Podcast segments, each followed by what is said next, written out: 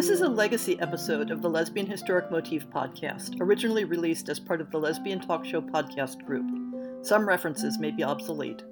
The show looks at lesbian relevant themes in history and literature, has interviews and discussions about current historical fiction with queer female characters, including fantastic versions of the past, and presents new original historical fiction for your enjoyment.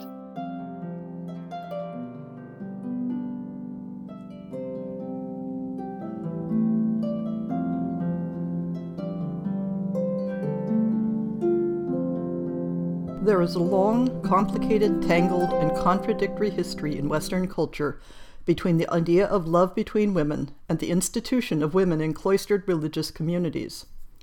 That relationship has been inspired, in part, by the dynamic of a single sex community, populated by women who, by definition, are not in sanctioned relationships with men, and who have a certain amount of internal autonomy in arranging their lives. It shares this dynamic with institutions such as gender segregated schools, especially boarding schools and colleges that form a 24 7 community, but also, to a lesser degree, with gendered professions, especially those that form a separate community as well as providing a livelihood. But the second factor in the association between lesbians and convents in the popular imagination has been the shifting stereotypes about women's sexuality and about the psychology of women who are officially removed from the mainstream sexual economy of marriage and from easy access to and by men.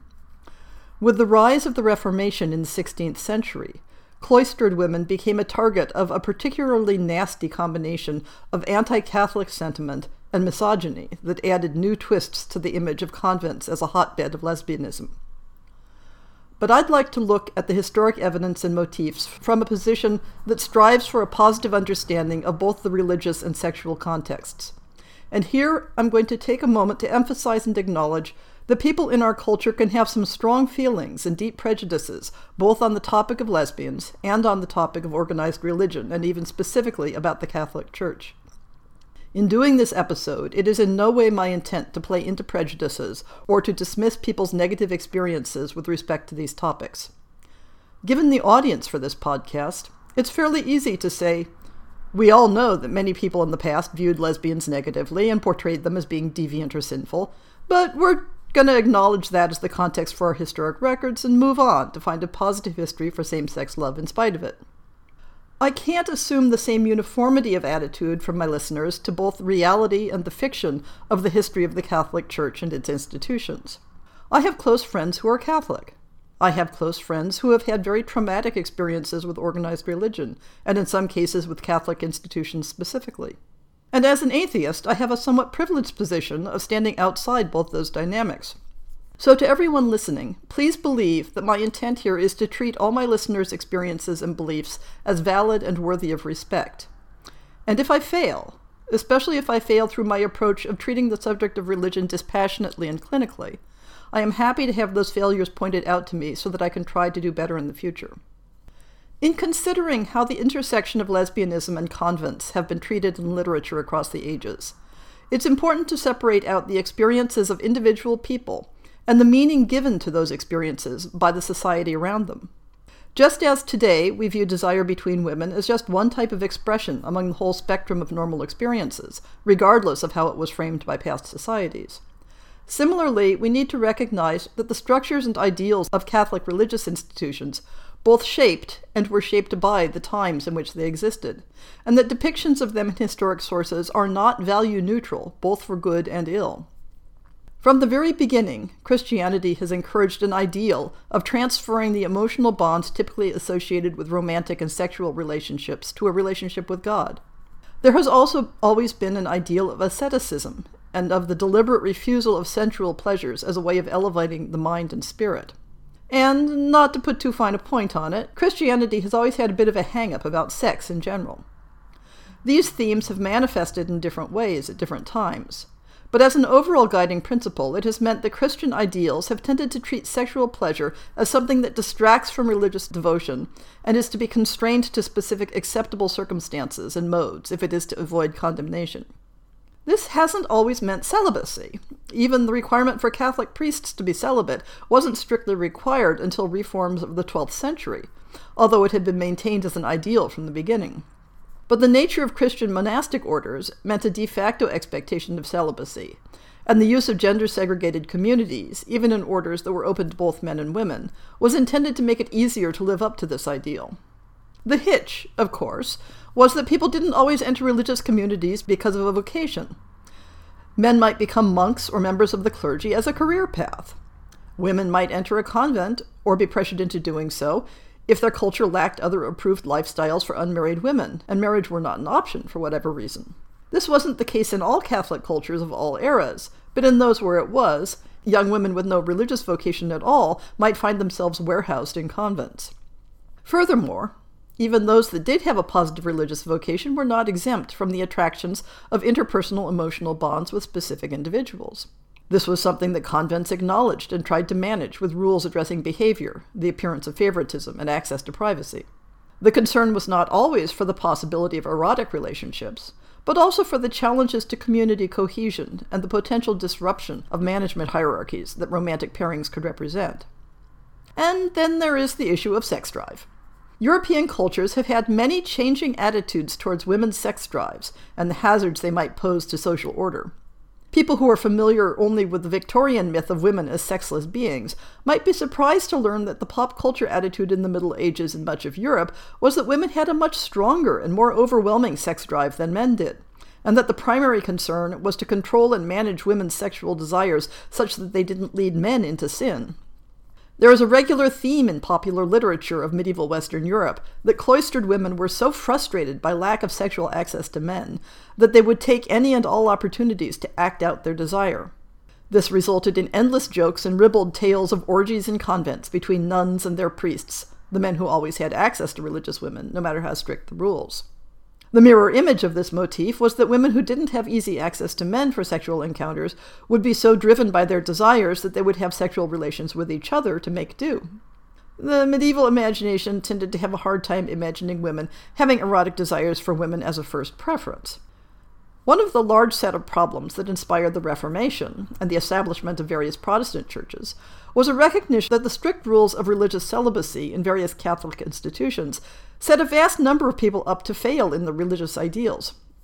In general, Protestant institutions preferred to emphasize continence within marriage over the more absolute approach of the Catholic celibate ideal. But this divergence of practice around the question of celibacy also led to many Protestant movements focusing on celibate institutions within the Catholic Church as being both iconic of Catholicism and inherently problematic. One focus of this animus was on the idea of convents as creating an unnatural woman only culture that inherently led to sexual deviance between the women involved, and especially led to predatory relationships between the women in the convent power hierarchy and young novices who were portrayed as innocent victims, not only of the convent structure, but of the Catholic Church in general. Victims to be treated as damsels in distress who might be rescued by bold, virile Protestant men. But enough of the historic background to all this.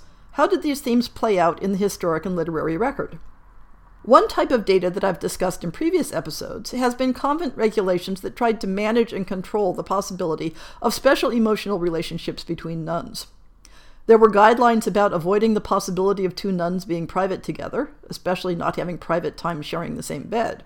Signs of affection, such as using endearments or physical contact like hand holding or kissing, might be discouraged. The concern was not only sexual, but the potential for jealousies and favoritism among the nuns, or simply for distraction from a focus on God. But the possibility that signs of affection might signal or lead to forbidden behavior were not solely a feature of religious same sex institutions. The 16th century Venetian Casa delle Zitelle was a secular institution that trained at risk girls in approved household and job skills. Among their regulations was one that said, quote, when it is noted that one of the Zitella is too affectionate with another girl, the two must be separated from each other and accompanied by others. This type of policing of affectionate behavior is a recurring, though never consistent theme in all women institutions, up through girls' schools of the early 20th century. Guidelines in convent handbooks for penances acknowledge the potential for nuns to engage in sexual activity with each other, often under vague terms like practicing vice but sometimes specifically mentioning the use of penetrative instruments. Based on the types of penances assigned, this activity was considered less serious than heterosexual transgressions, and much less serious than homosexual activity between men. The evidence for sexual relations between nuns also includes investigations of specific cases, not all of which appear to have been consensual, so the later stereotype of the predatory abbess is not entirely a figment of anti Catholic sentiment. The most sensational cases, such as the early 17th century investigation records of Benedetta Carlini in Italy, may have provided fuel for rumors of convent scandals as well. Benedetta had extensive sexual contact with a nun assigned to be her companion, while claiming that she was acting under a sort of possession by an angel. There is also plenty of evidence for close emotional bonds between nuns creating concern or being noteworthy, even when there's no mention of sexual concerns. Correspondence between the 12th century abbess Hildegard of Bingen and her close friend and protege Richardis of Stade is full of passionate and even erotic language, and the conflict that arose when Richardis left to become abbess of another institution has all the air of a romantic breakup. Whatever the private nature of their relationship, and Hildegard elsewhere records disapproving opinions of women who, quote, play a male role in coupling with another woman, unquote, the disruption and bad feelings that fell out from their emotional relationship is a clear example of the sort of problem that convent regulations were trying to prevent. But there are also examples of expressions of deep love and desire between nuns that are entirely positive in context. In the podcast episode I did on medieval love poetry between women, I included a 12th century poem, translated from the Latin, from one nun to another, expressing sentiments and desires that are clearly both romantic and erotic, yet show no evidence of either guilt or negative consequences. And correspondence between religious women in various centuries couch their relationships in the language of more than sisterly devotion. Although convents may have had valid concerns for the disruptive potential of romantic bonds, that doesn't mean that romantic bonds were always disruptive or always repressed. It's only that we're more likely to have records of the occasions when they were. This shows up particularly in the use of convents to warehouse young women in an environment protected from male attention, even when they weren't intended for a religious life.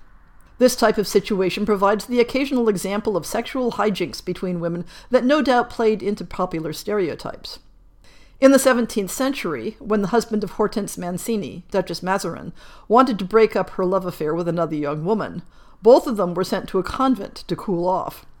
Though the tactic might have been more successful if they hadn't both been sent to the same convent, where they played pranks on the nuns and escaped together.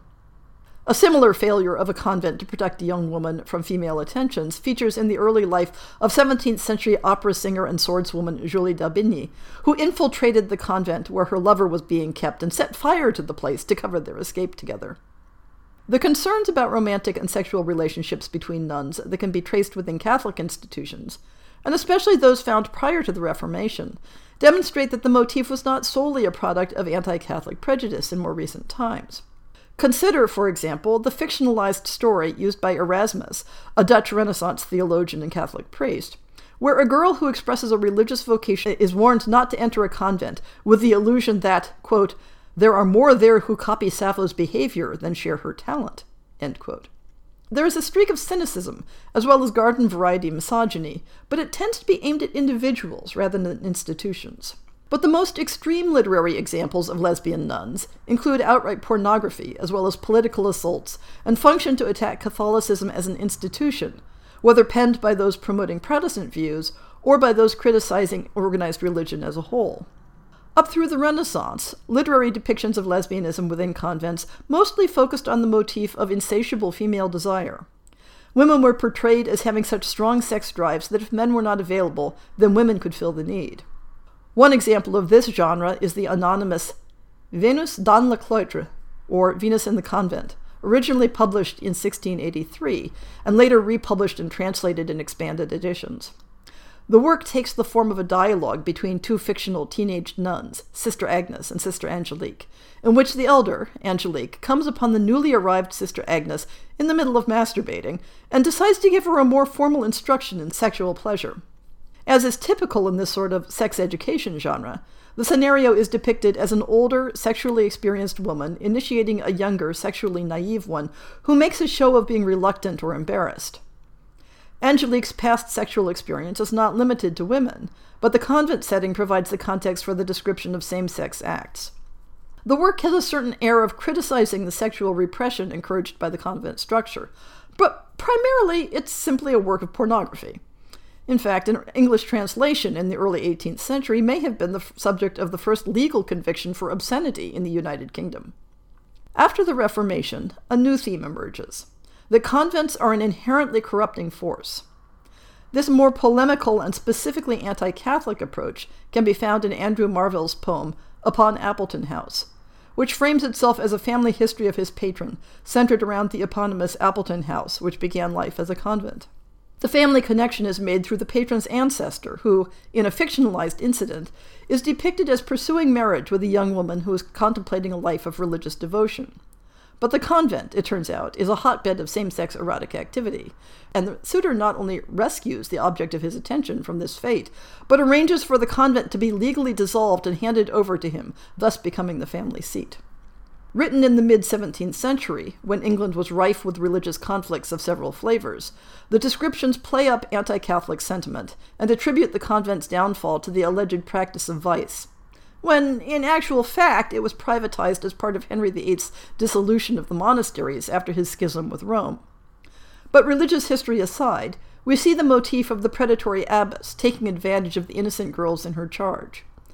Somewhat unusually, here it is the innocent young girl who is encouraged to imagine herself as a future abbess and tempted with the advantages and attractions of life in the convent.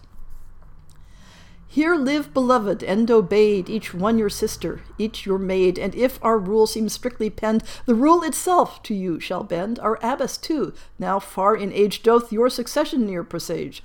How soft the yoke on us would lie, might such fair hands as yours it tie. Rather than offering her a life of pure devotion, they entice her with images of pleasure mixed with piety, using the image of infusing fruit with candied syrup. Nor is our order yet so nice, delight to banish as a vice. Here pleasure, piety doth meet, one perfecting the other sweet. So through the mortal fruit we boil the sugar's uncorrupting oil, and that which perished while we pull is thus preserved, clear and full. For such indeed are all our arts, still handling nature's finest parts. Flowers dress the altars. For the clothes, the sea-born amber we compose, balms for the grieved we draw, and pastes we mold as baits for curious tastes. What need is here of man, unless these as sweet sins we should confess?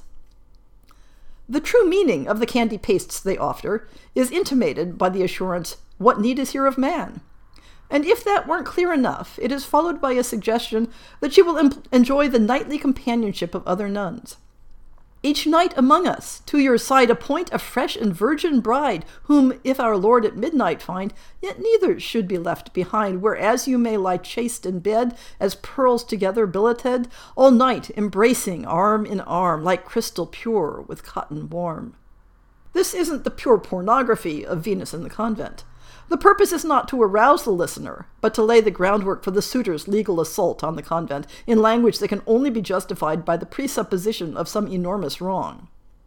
Oft, though he knew it was in vain, yet would he valiantly complain, Is this that sanctity so great, an art by which you finely cheat? Hypocrite witches, hence, avaunt, who though in prison yet enchant, death only can such thieves make fast as rob though in the dungeon cast. Were there but, when this house was made, one stone that a just hand had laid, it must have fallen upon her head, who first thee from thy faith misled. And yet, how wellsoever meant, with them twould soon grow fraudulent, for like themselves they alter all, and vice infects the very wall. But sure these buildings last not long, founded by folly, kept by wrong. I know what fruit their gardens yield when they think it by night concealed. Fly from their vices, this thy state, not thee that they would consecrate. Fly from their ruin, how I fear, though guiltless, that lest thou perish there. This text may seem rather tame by erotic standards, but it demonstrates how the two themes of anti Catholicism and same sex erotica became entwined in literature. A much more explicit form of that combination can be found in Denis Diderot's novel La Religieuse, or The Nun, published in 1760. Again, we have the motif of the experienced, predatory older authority figure taking advantage of a rather improbably naive religious novice. Susan, the object of the predatory Mother Superior's attention, goes beyond all believability in maintaining her ignorance of the sexual nature of those attentions. At the same time, her seducer seems bent on inducing some recognition or response from Susan, not merely taking advantage of her position for her own gratification. When Susan is accused of having a suspicious intimacy with another nun and of enjoying improper desires, she protests that she doesn't even understand what they could be talking about. It is after that incident, which primes the reader for the topic, that she comes under the authority of the predatory Mother Superior, who immediately fastens on Susan as her new favorite, giving her compliments and caresses and undressing her. Susan's protestations of innocence and ignorance are somewhat undermined by the way she uses her influence over the Mother Superior to win concessions and favors for others, by offering and allowing her kisses and caresses. There are two scenes where a shared erotic encounter involving kissing bosoms and squeezing all over the body results in orgasmic swooning of both parties, which Susan still fails to recognize as sexual in nature. It isn't until the Mother Superior is pressuring Susan to admit her own erotic awareness that Susan finally recognizes their encounter together in bed as something that falls in the category of sin. There follows much angst and finally self realization, at which point Susan flees the convent and immediately comes to a bad end. Here's an excerpt that gives a sense of the depiction.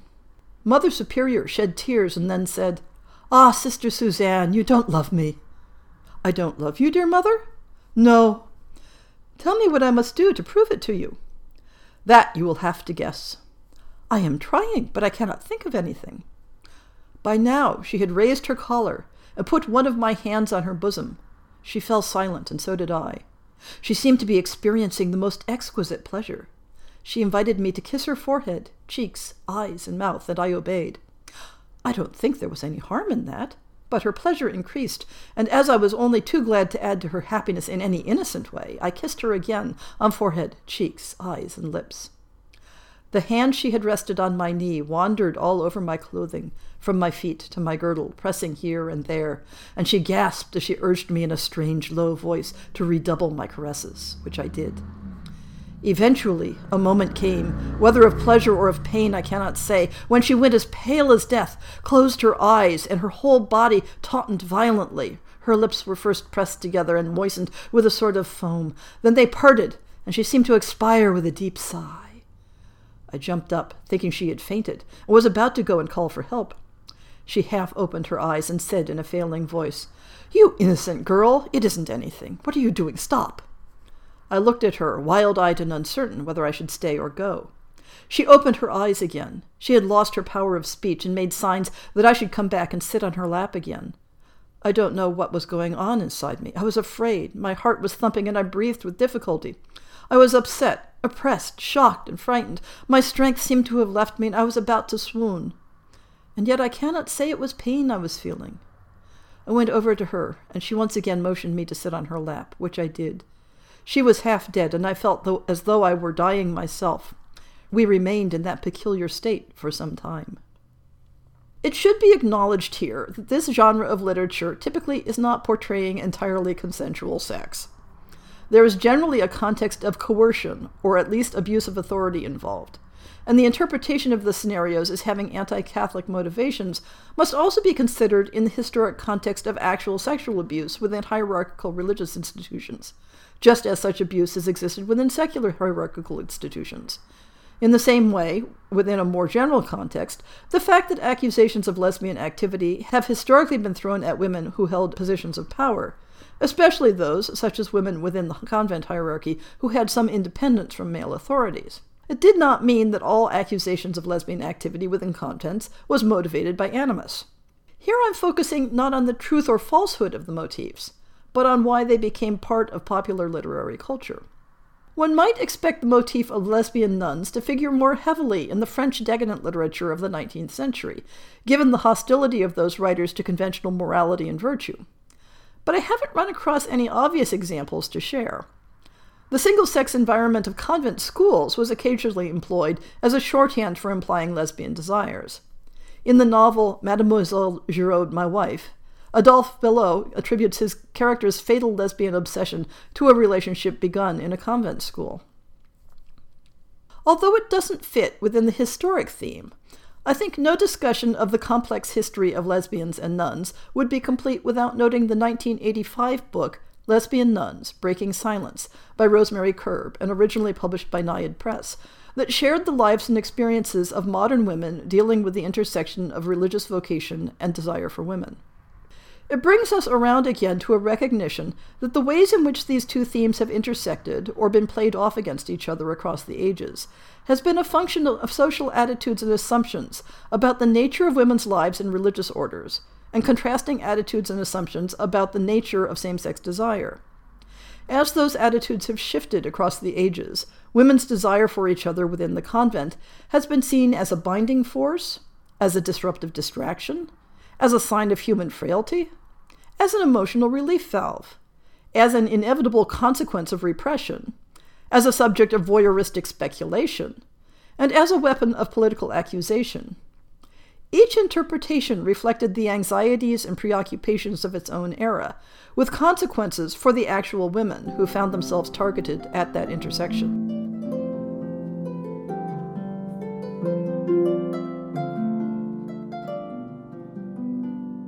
I hope you've enjoyed this episode of the Lesbian Historic Motif podcast. See the show notes for links to people and topics. Most shows will have a transcript linked as well. If you have a book announcement, a topic suggestion, or might like to appear on the show, please drop me an email.